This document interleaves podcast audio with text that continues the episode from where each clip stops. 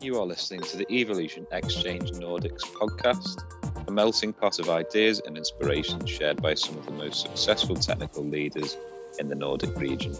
I'm Dan Mycek. I help companies connect with the best tech talent, and I'm your host.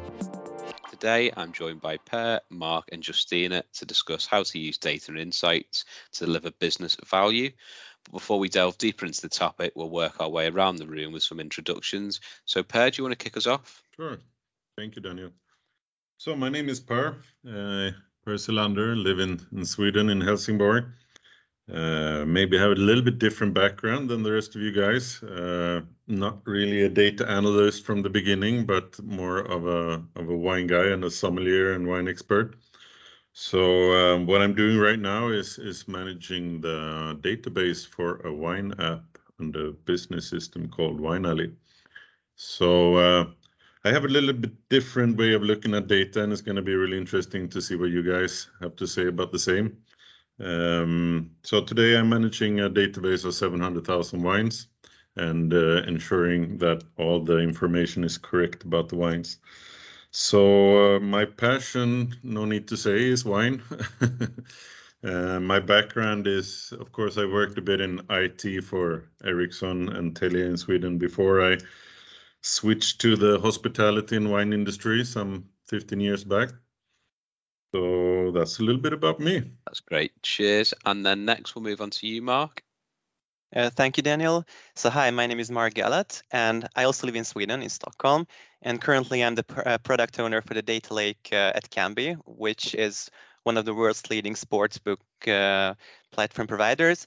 And talking about different backgrounds, uh, actually, I'm also one of those UPs who originally studied something completely different. I'm a chemist, or, but then uh, towards the end of my 20s, I sort of uh, realized that, yeah, either my calling is not that strong, or at least not as much in demand as I previously thought. So I switched over to IT, and uh, yeah, since uh, data has always been a central part of whatever I did, uh, it's also very important in research and the lab.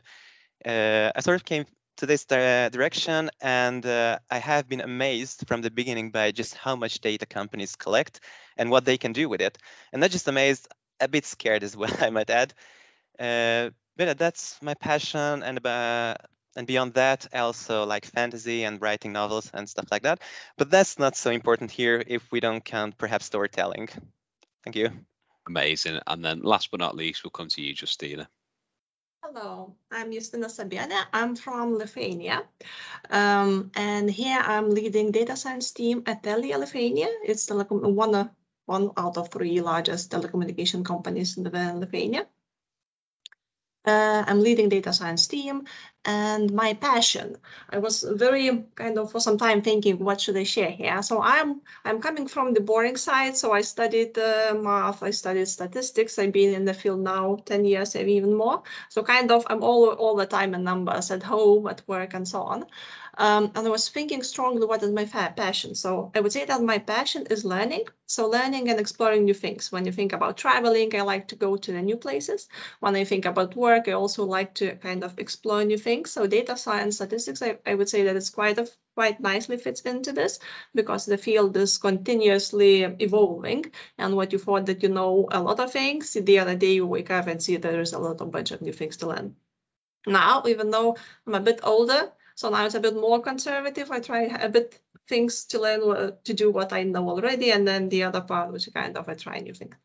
Um, so that's me.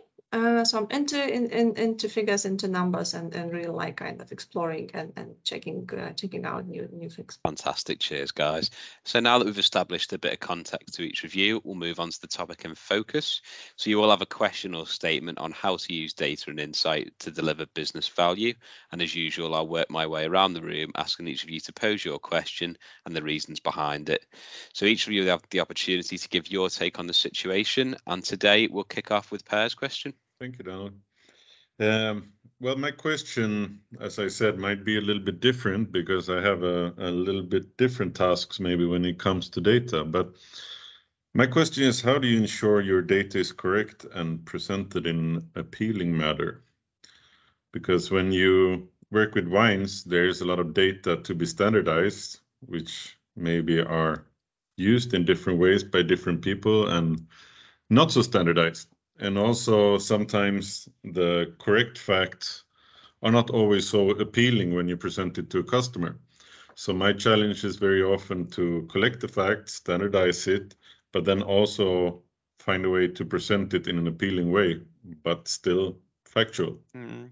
Well, I would say that data quality or data quality assurance and data presentation are two quite different areas, uh, at least uh, in our industry. Uh, and I haven't worked so much with BI reporting, so I think I will leave that part to Justina. Uh, but as for data quality, uh, I think it depends a lot on the data maturity of your organization. So first of all, in order to be even, even able to talk about data quality, we have to have three things in place. One thing is that you have an idea about what kind of data you have in your BI platform or wherever. Uh, then you have to know who produces that data, so where it comes from. And then uh, you also have to know what they have for data, if you can even trust that. And once you have the source data and your own data, then you can at least uh, compare them. You have a benchmark, of course, so you can compare them and see if it's the same. Then we still haven't talked about whether uh, the source data is good or not, because pardon my French, but crap in, crap out, that's a well-known uh, thing in this industry. So if you don't have good source data to begin with, then you won't have good output either. But at least you can compare it. So that's the first step. Uh, the second step is uh, to be able to uh, QA the data from the source so that you know that whatever you uh, ingest in your system and whatever you uh, process further and then uh, present to your consumers, whether they be internal external consumers, it's correct. And then, of course, uh, you can talk about the data governance and uh, data mesh and so on. Uh, but I think I will leave the floor to Justina a bit, and then we can perhaps come back to that part. Um, yes, uh, it's quite good remarks, Mark, um, on the data collection, how you kind of organize it and so on. Um, the way I like to think about this is to start with where, why do you need this data? What type of problem you are trying to solve? What type of questions you are trying to figure out? And it might be from the business perspective, you are trying to, to help uh, your colleagues, let's say, to understand maybe which wines are the most popular, where the uh, revenue opportunities lies, or maybe something is not going in the business the way you kind of expect to. Again, revenue goes down, up. So the first question is, understand why and where, why you need them, what, what kind of problems or questions you're trying to answer, uh, the, the, data, the data, the dashboards, let's say, who will be, so that's the first one, it might be internal or external. And then the question is, who will be using your dashboard or the, the charts which you produce to answer those questions? Will it be an analyst who is expected to go deeper, kind of dive in to have a look, what are the trends and so on, and then make recommendations? Or is that more senior person who is expected to have a quick look, like five, five seconds and already know the answer? So then you would form probably your dashboard in a bit different way. So it's kind of separating who will be using the dashboard. Is it the analyst more? Is it more like a senior person thinking about or uh, who makes to, to make very quick uh, decisions? And once you know these two separations, then you can think more about what are the colors should be used, how to organize, how the chart should be, and all, all, all those other things. Uh, and then the other, ah, data validation, that's the other very important thing. Um, so the way, again, I'm, I'm more coming from the economical maybe perspective from that sense. I would say I have a lot of kind of back, not background experience in this field. And the way we do we usually check data quality, we try to find the second source of the data. So it might be, uh, I don't know, uh, in the Vindy company might be the other view from the same source, but other dashboard maybe. Someone done the analysis before and knows something about it. Or maybe some find the colleague or expert in, in the field who has some kind of beliefs around it already, and then you can cross-reference. And sometimes those beliefs are matches, and kind of it's the same, yay! That means the data shows the same what we've been thinking. That's good. Or maybe the, the both uh, data sources or both places shows exactly the same thing. So that's very good. So that confirms that you're doing the right thing and kind of the data is correct. But what happens usually if you do that double or triple check, you see that they are starting to differ. So the numbers may be 90% the same, 80% the same, 50% the same. And then you start going deeper. Why? Like why you think that, or why you have certain beliefs, some, why maybe the other data source is showing a bit differently. And that's actually, it's quite interesting because that helps to uncover a lot of either different views, how data is understood, or maybe even myth busting, because sometimes we have certain beliefs which are not entirely correct about the data. So that also is quite useful. So I, I do like um, that very light touch from from this perspective. Uh, yeah, thank you, Sin. I think uh, you had some really good thoughts there uh, when it comes to you have to you always have to ask the question who will use the data and it's not only important from a dashboard perspective it's also important from a data platform perspective which is sort of my area so i can come from there uh, because if it's uh, business users then you will probably need uh, some well organized data like a data warehouse or something similar uh, that is easier to query, easier to build dashboards and reports against. Whereas if you want more of a deep dive and you have capable data scientists or uh, AI developers or machine learning developers who can really use a lot of data, it doesn't have to be organized because they know what they're doing really well uh, and they have the time and the capacity to dive into the data, uh, then you can probably use more of a data lake where you just uh, ingest the raw data from different parts of the business and then let the data scientists figure it out. Uh, but of course, it also depends a lot on uh, the size of your organization. So if it's a small organization, then you might not have a fully fledged uh, data platform. Uh, then uh, it might be an easier approach to take some data directly from the producing systems or persons if it's some sort of survey or interviews or whatever. Uh, whereas if you work at a bigger organization, then you will probably have a well-established data pipeline and data platform architecture, uh, which gives both more wiggle room and in some cases less because you have to adapt to given structures and processes and whatnot. Ah, one more thing I forgot, uh, forgot then when Mark was talking here about the frequency. That's very uh, also important thing from the reporting perspective or the kind of um, when you start visualizing dashboarding and so on, because it depends about the frequency of decisions. So if decisions needs to be done on the annual basis, let's say, so that you probably worry less about surfacing that on the dashboard or creating some kind of repeatable process. But if decisions needs to be done on the quarterly basis, monthly basis, where you want to track something very quickly, so then you also want to tailor your dashboard or reports wherever you create and choose the tool so that it would match that frequency and the uh, and enable you to you or, or the company in general to make the decisions at the right um, time let's say that it would be timely basically and would help actually decision making decision makers today to make decisions at the right point in time given that they have data processed uh, very quickly. So the, the very good example is um, uh, retail stores. So for them, for example, to know the stock level of fresh produce is very important because they, if, if they go bad, basically they need to, some things needs to be sold very quickly because otherwise they go bad. So they really need to need to know sales figures almost hourly, let's say, because if they would know day or two days afterwards, the, the bread, for example, it will, it goes bad and it's not worth it.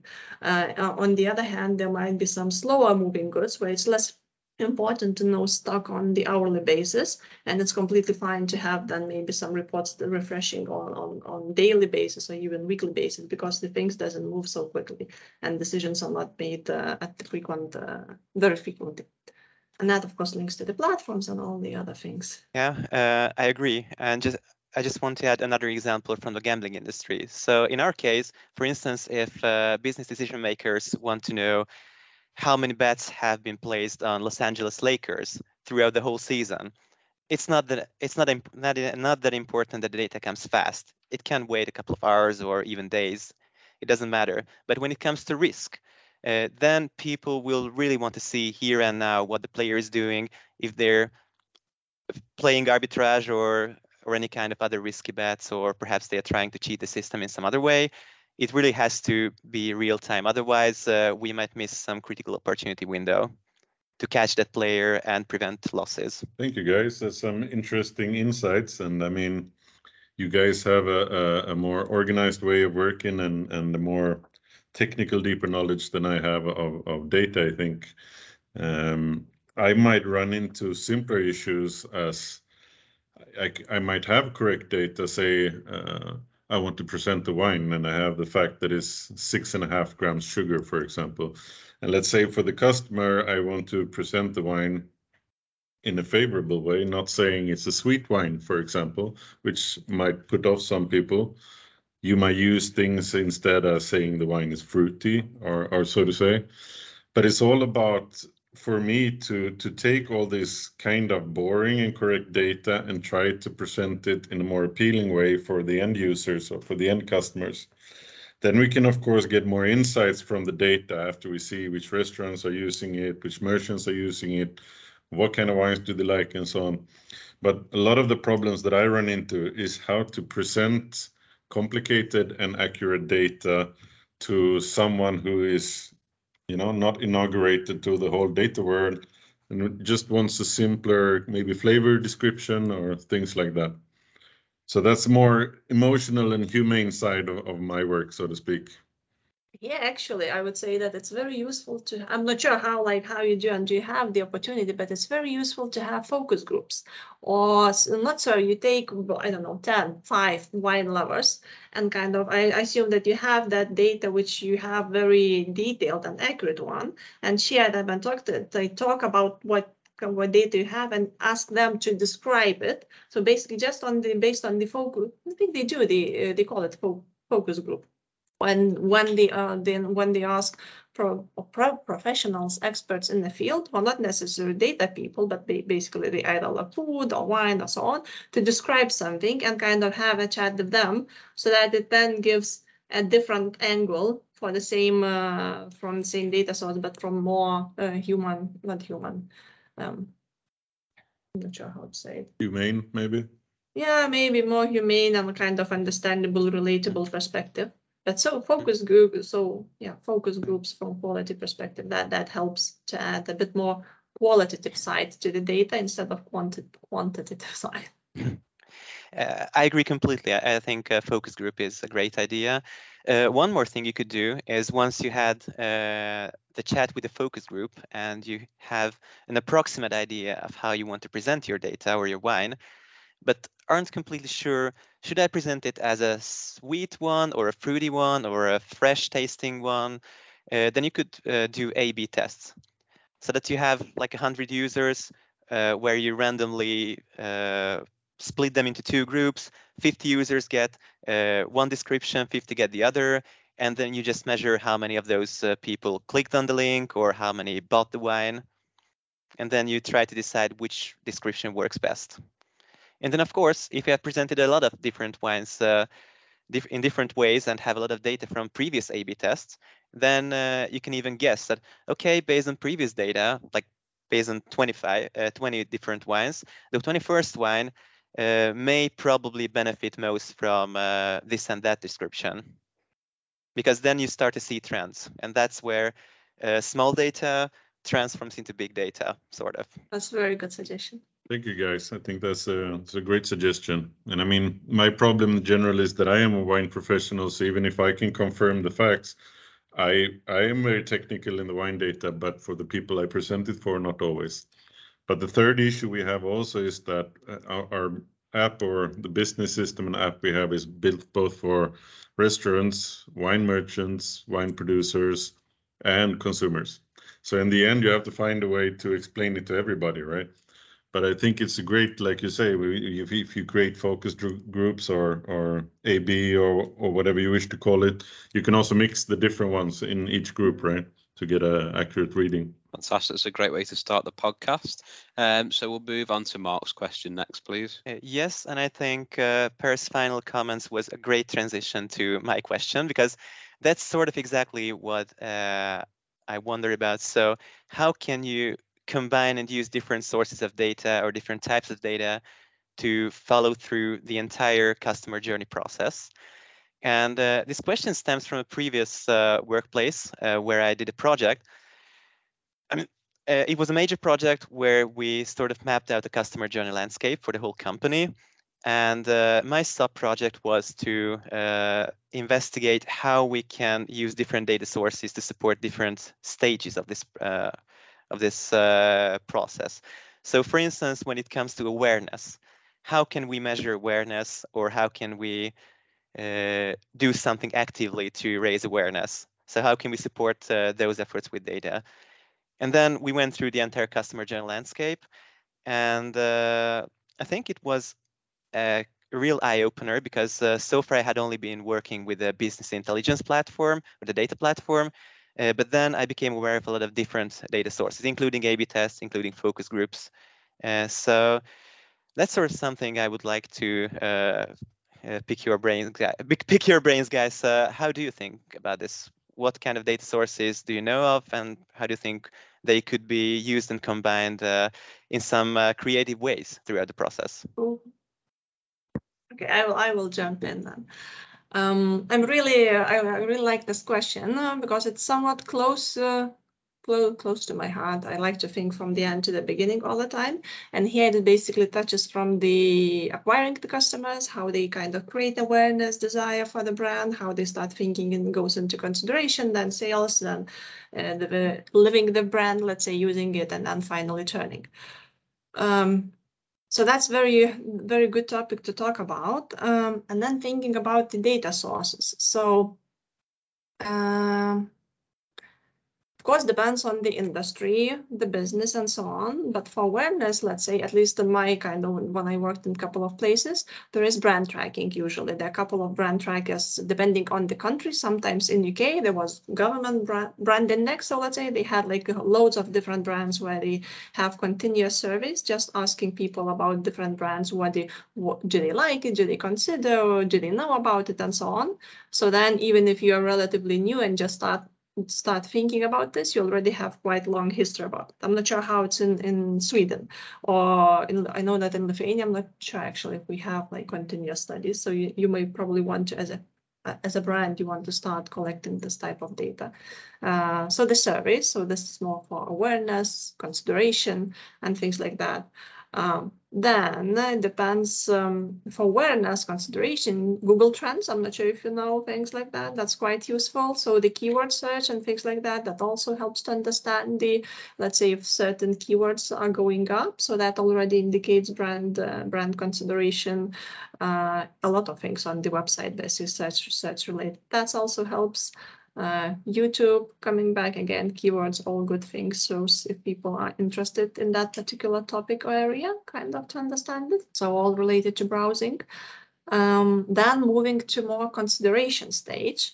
So that and consideration depends on the core company and type of the business. If it's more digital, so then website, probably app, how many people just coming in into kind of and trying to understand the, yeah, to understand traffic into either website, store, for example, footfall, if that's more physical type of place, if there's anything, or maybe showrooms, depending again, uh, if there is any traffic in this one. Uh, then once we are the customer, uh, thinking. Of course, there are sales, all kind of things with links to, to actual transactions somewhat. So digital, it's easier, online, offline, um, offline side retail, again, it, sh it should be probably something what, what captures transaction. Uh, what else was mentioned? Ah, the other interesting thing at the end of it. So, for, uh, for example, net promoter score or something what shows if you are if you have a way to or have customers a way to leave comments for example. So to extract something like themes uh, or sentiments from that, and again, understand what people feel or think about certain topics. So that helps understand how people are likely to promote, recommend, let's say, your brand or topic. Um, and then you mentioned something about the, how to uh, use different media to promote or something like this or understand what is causing different stages or what is causing people to like uh, your brand at different uh, different stages either to be aware kind of or to be uh, or then move into consideration side and so on. So different media time did i understand this correctly? Or maybe can you remind uh, i was meaning all kinds of data. Uh, so it's not just brand awareness or how much people mm -hmm. like the brand but more like uh, a complete solution. So it could include sales tracking, either by means yeah. of a data platform or something else, and of course uh, through to the point of churn. Okay. So really from end to end when it comes to the customer journey. Yeah. So I think yeah, from my side, yeah, churn. That that's also a good call to understand define churn, what it means churn for your business. For some businesses, it's easier. Uh, for some, it's more difficult to kind of design. Uh, is if, if, that's subscription, so maybe unsubscribing, that's a churn. If that's more like retail type or, or wine shopping, so one customer churned, when you can say, is it an active for half a year, a year? Did they already churned? Or are they just kind of on pause? Uh, so that's also good, good way to kind of understand this. Um, I think I mentioned most of the things which comes to my mind for different uh, steps within the customer and of course website. So that it's a journey by itself. Once customers in the app in the website kind of start putting trackers in different places just to understand where they are kind of struggling to go where they find difficult to move to the next stage uh, and, and buy something. Yeah. I'll take the chance to jump in a bit there. Some quite interesting insights and i think uh, for for my situation, as I said, my background is not so much from data, so I might have more specific examples how we do it where I work today. But I mean, our thoughts a lot to collect uh, different streams of, of information and data is to kind of connect the whole universe of everybody works with the product that we collect data about. So we try to get the producers of the wine involved as well as the merchant selling the wine and the restaurant buying it and the consumer in the end so in the, in that way, we try to you know get facts from from about the product from the producer. We might get more emotional insights from the consumers, and we might get more business or trade insights from the merchants and the restaurants and so on. And of course, everybody can benefit from the different data to each other, and, and that's the kind of idea to create a you know kind of a circle where where all the data goes around and helps each other to to kind of better your knowledge and and your sales.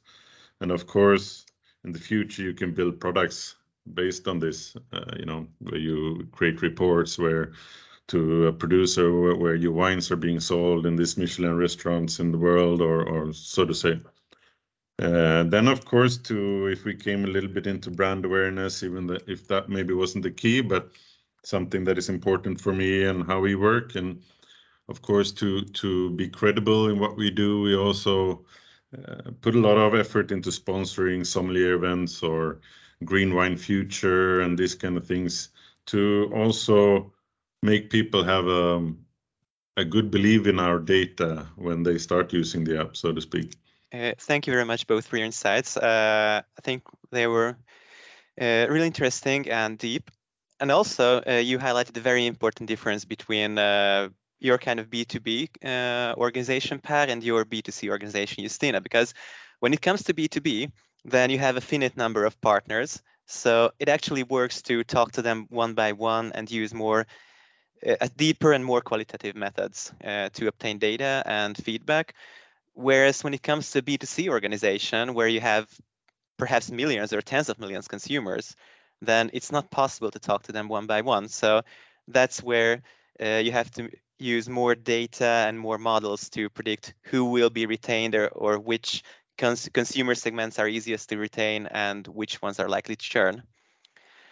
And yeah, I personally think that B2B is more humane because uh, it still has a connection and you still treat your partners as individuals. Whereas when it comes to millions of consumers, it's impossible to treat them as individuals unless it's uh, it's some sort of uh, website customization. But not even that is really personal. So even that comes down to uh, archetypes and personas and numbers and different models. So I think that's a huge difference between the two, and I'm very happy and thankful for your uh, replies that we get an insight into both. Fantastic. Cheers, guys. Um, so last but not least, we'll come to your question, Justina. Yeah. Uh, so my question was about um, how would you group um, different data use cases thinking about the um, company data maturity so what you would start uh, at the beginning when you kind of just uh, in the early stages of the data analytics data science and what you where would you move later on the, in the middle and what are the top let's say uh, top use cases which you should start considering once you have certain things in place because they allow you to kind of move forward uh, more meaningfully so really looking forward to hear your, your thoughts in the space. Uh, I think I can jump in. So uh, when an organization starts to collect data and they don't have data maturity, then I think they can uh, focus most on descriptive analytics, analytics, uh, which is just describing what is happening in the business here and now or what happened like a week ago. So collect just the facts and without changing much of it, uh, just try to describe what happened. Of course, this requires a high quality of data because if we have uh, bad data from the source or it is transformed in a bad uh, in a bad way, then uh, you won't have a good comprehensive data set and then you won't be able to describe what's happening in your organization correctly. But once you're able to do that, then you will at least have some basic business intelligence uh, reporting, and then uh, and then you can move to the next stage, which is uh, diagnostic uh, analytics, uh, which is more like the data science, so uh, Justina's area. that's where you have enough data and enough history and also enough insight and competence within your data department that you actually can dive deeper and understand why something is happening. So uh, just simple example, uh, you may see that a certain product where you thought the online sales would be very good and uh, retail sales wouldn't be that good. It turns out that the online sales uh, after half a year still account for just 30% of all the sales. Uh, they're not really increasing, whereas uh, retail sales are increasing slowly and they account for 70% of your uh, sales. And of course, that's the descriptive analytics so far. But diagnostic, then you perhaps uh, start to dig deeper. Uh, you look into some Google Analytics data, and it turns out that uh, trying to uh, go, uh, trying to move forward with a purchase online, uh, instead of the usual five to 10 seconds, a transaction takes three minutes on average. And then it turns out mm -hmm. that 90% of the consumers just lose their temper and close the site. And then somebody can talk to uh, the front end team, and then it may turn out that yeah, there is some uh, faulty code line uh, which causes a loop in this specific transaction, and uh, once it's uh, yeah, once it's repaired, then uh, online sales will soar. So that's what you can do with diagnostic analytics. then, as a next stage, you could build predictive analytics, where you build models based on uh, based on past data. So you have you need to have a lot of data and a lot of history to be able to extrapolate what might happen in the future. So for instance, you had you just had a new product release, and uh, beforehand you had five different product releases uh, that could be similar to this one. So based on how those things went, uh, you could try to build some model or uh, or report to predict what might happen now. And then you can tweak it even further uh, to use predictive analytics, whereas you build models uh, that can model different scenarios, like four or five different scenarios. So let's say if I do mostly offline marketing, what could happen then? If I do mostly online marketing, what could happen then? Uh, if I do mostly uh, affiliate marketing, what could happen then? And that would help you uh, steer your product uh, along the right course. And I also have some notes about cognitive analytics, but I think it's mostly science fiction so far. So uh, yeah, let's leave it at that. Sounds very interesting. Thank you. Yeah, I agree, and I think in in my situation, it's it's um, it's very important to not limit yourself in the beginning when you start collecting your data or when you build up your database. You focus on getting as much and as correct information as possible and you will later find ways to use it and to analyze it. Because i think if, if you from the beginning uh, have two clear goals exactly what it is you want to achieve you also limit yourself you know and the the use you can have from the data that you collect.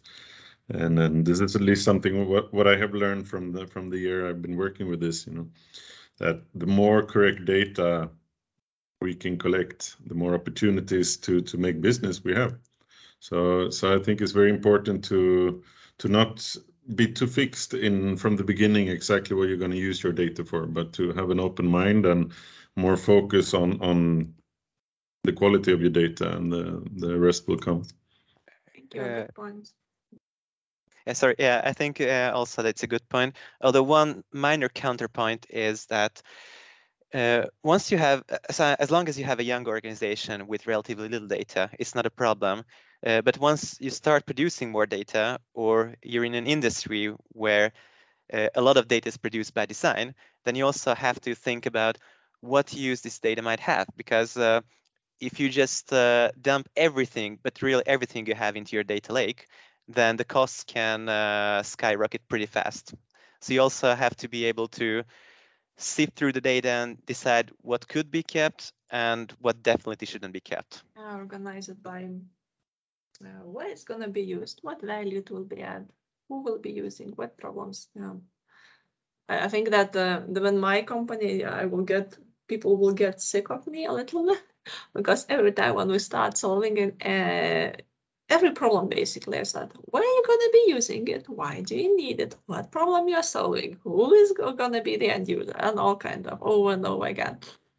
Thank you. This is interesting. It kind of resonates to what I also I was thinking in the space and kind of um, thinking a bit, uh, at, especially at the beginning, there is a lot of boring data science what it means. It's less about the machine learning or the neural networks or deep learning and so on. It's all about basically very boring things. How you put data correctly in the place, how you check it, how you kind of organize it, then how it flows to different stages, who are using it, how you visualize it. And then you kind of start moving in a bit more, uh, you kind of move from there with a bit more elaborate use cases and try to to add addition something additional on top of it. So yes, at, at the beginning it's a lot of boring boring stuff which needs to be done and then you can start thinking about the fun and exciting uh, models to do. No, exactly like you say, if if you start organizing everything very correctly from the beginning, then you can also have bigger use of the information later. Yeah, that's true. Yes. I also agree that the foundations, yeah, the foundations can be very boring. I agree, uh, but they're also necessary. So it's the same thing as uh, when somebody learns to dance. I mean, there are a lot of interesting figures uh, one could do, but as long as one doesn't have uh, the basic grasp of uh, the so the foundational steps and the hip movement and so on, it's not going to work.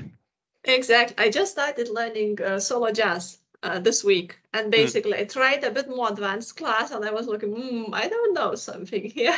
it's too mm. difficult. And then I went to the beginners class where they start counting the beats, basically completely basics. And then I can, okay, I can start here. And then I move to to more advanced one. Yeah, um, I feel that I feel the same way even after one year, and. Uh, yeah, it's the same thing with data, especially with a bigger organization or a not so mature organization it can take real long time before all the basics, so like data quality, data governance, uh, data security, and everything are in place. And then can the fun start? And here I think my second question quite nicely jumps in. Uh, so the challenge which I have actually balancing these two things. Um, so boring data science, getting basics in place because we talked here that you need certain things to be able to move forward. So and some things, some of them take longer, especially if the company is relatively early in this journey. So building, I don't know, proper data warehouse may take you two, three years and so on. And there are some other things also which takes time. So that's one side. So the boring stuff, which needs to be done, and some of it takes time, takes time and money and resources and so on. And on the other hand, you have business, which you need to run it. Uh, so you may have your stakeholders, you may have, I don't know, um, investors or whatever it is who cares about the revenue. So the, the, the, the, actual business which drives money that it will move forward and do some, and it would go up basically from one way and the other. And here we also want to support them, the decision making, the solving their problems, and those problems. And usually they need answers very quickly. Within uh, and sometimes within a day, maybe a week, a month, and they we can't wait until we get basics right. So how do you balance between those two almost speeds? So one car is moving very fast, and probably business goes to different directions, and you need to switch your focus almost all, all the time from one to the other side. And from data perspective, you want to have a bit slower pace where you build your basics, you have certain platforms, infrastructure in place, you start collecting certain things. So how do you balance these two, these two parts? That's my struggle. how do you solve it? Who, who, know, who can share their kind of um, experience within the space or ideas? Uh, we had some uh, some issues like that at my previous workplace, and what we did then was uh, sort of uh, taking a look at how fast it's needed and also how recurring the need is. Because if it's a one-off, then it's probably easiest to just get a data, data scientist dig into the data lake and do some ad hoc analysis. But if it's a recurring question, uh, so for instance, we know that we will need this uh, KPI at the end of each quarter, then it's probably worth investing in uh, a robust solution like an ELT or ETL data warehouse solution for uh, that kind of application. And then we have to build it. And in the meantime, uh, data scientists can continue to serve the business. Because getting the data into the data lake is pretty fast. So that could be an intermediate layer. Uh, of course, uh, problems may arise if the data that we try to access doesn't even exist, or perhaps it exists, but it's not logged in the data pipeline, because then it adds even more complexity and even more, even longer lead times. Uh, then it could also be possible to uh, get the data directly from the producing system. Uh, I don't know how it is uh, at your company, Justina, but I mean, in most cases, the producing systems are uh, not built to uh, use for reporting. So their data is usually of not very high quality, or even, or even if it's high quality, it's not very accessible. So in such cases, um, I suppose the best way is to inform the business that it will take some time and then move as fast as possible. And of course, prioritizing all the business needs against each other as usual. Yeah, I think this.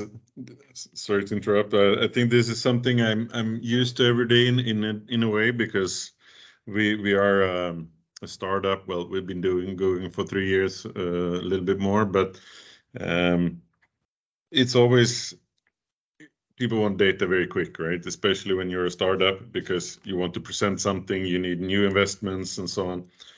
So, so I think, I mean, for for me, uh, since I have a little bit, bit semi role of data and and wine expert at the same time, right? I have to kind of divide my time and and also my way of presenting what I do in a day, or so to speak. So if I usually get demands of, of getting this information quick, but what I also have to inform is I can get this, but it will also be on the cost of this if if I you know if I don't continue to do this in an accurate manner and let it take the time, then we will also risk to lose information and to have bad information. And essentially, I leave it up to the person who requests the data to decide which is the best. Usually, no one wants to be responsible for bad data, so to speak. But then, of course, you, you can have your tricks and, and so on as well, right? Like you can make quick uh, quick assumptions when when you feel like that is what is needed to present something. Um, but in in the end, I will always go back and kind of do it the slow way as well. You know, so what I present and what I do is not always the same thing. Thanks, makes uh, it makes sense, and I think that quite nicely links to Mark's comment about uh, how recurring the data is, how recurring problem is. So you might present it once, and then if that's it, that's done. And if you know that you will need to present it uh, the other quarter or the other month, you might rethink or review the the code or whatever it is to make sure that it's robust and so on. Good. Uh, yes, and I think uh, you also touched upon something uh, very important, Per, and that's uh, that was a lesson which I learned in the very early days of my first PO role, uh, when I already could prioritize between different business needs, but my communication was not so good yet. And I I often said no to stakeholders when I felt that uh, their needs were not that important, or perhaps they were important, but not as important as some other needs. Uh, from that perspective, that maybe we had a silver tape solution that worked so-so, and it was not worth developing a more robust solution. And then uh, a very experienced engineering manager told me, but Mark, you shouldn't say no. You should say, okay, yes, we can do that. This is the list of our priorities. What should we uh, take out? And then the person will see, mm, yeah, this is a legal requirement. Uh, this is a business critical requirement. This is another legal requirement. Oh, forget it. So that's that's a practical trick uh, you POs out there could use. Definitely. you have a, another question, Justina, or? I think that that was it from my side. Fantastic. Well, we will leave it there today then. So this has been the Evolution Exchange podcast. I'd like to take this opportunity to thank Per, Mark and Justina for providing their insights and views on how to use data and insights to deliver business value. Uh, and thanks to everyone for listening. See you next time.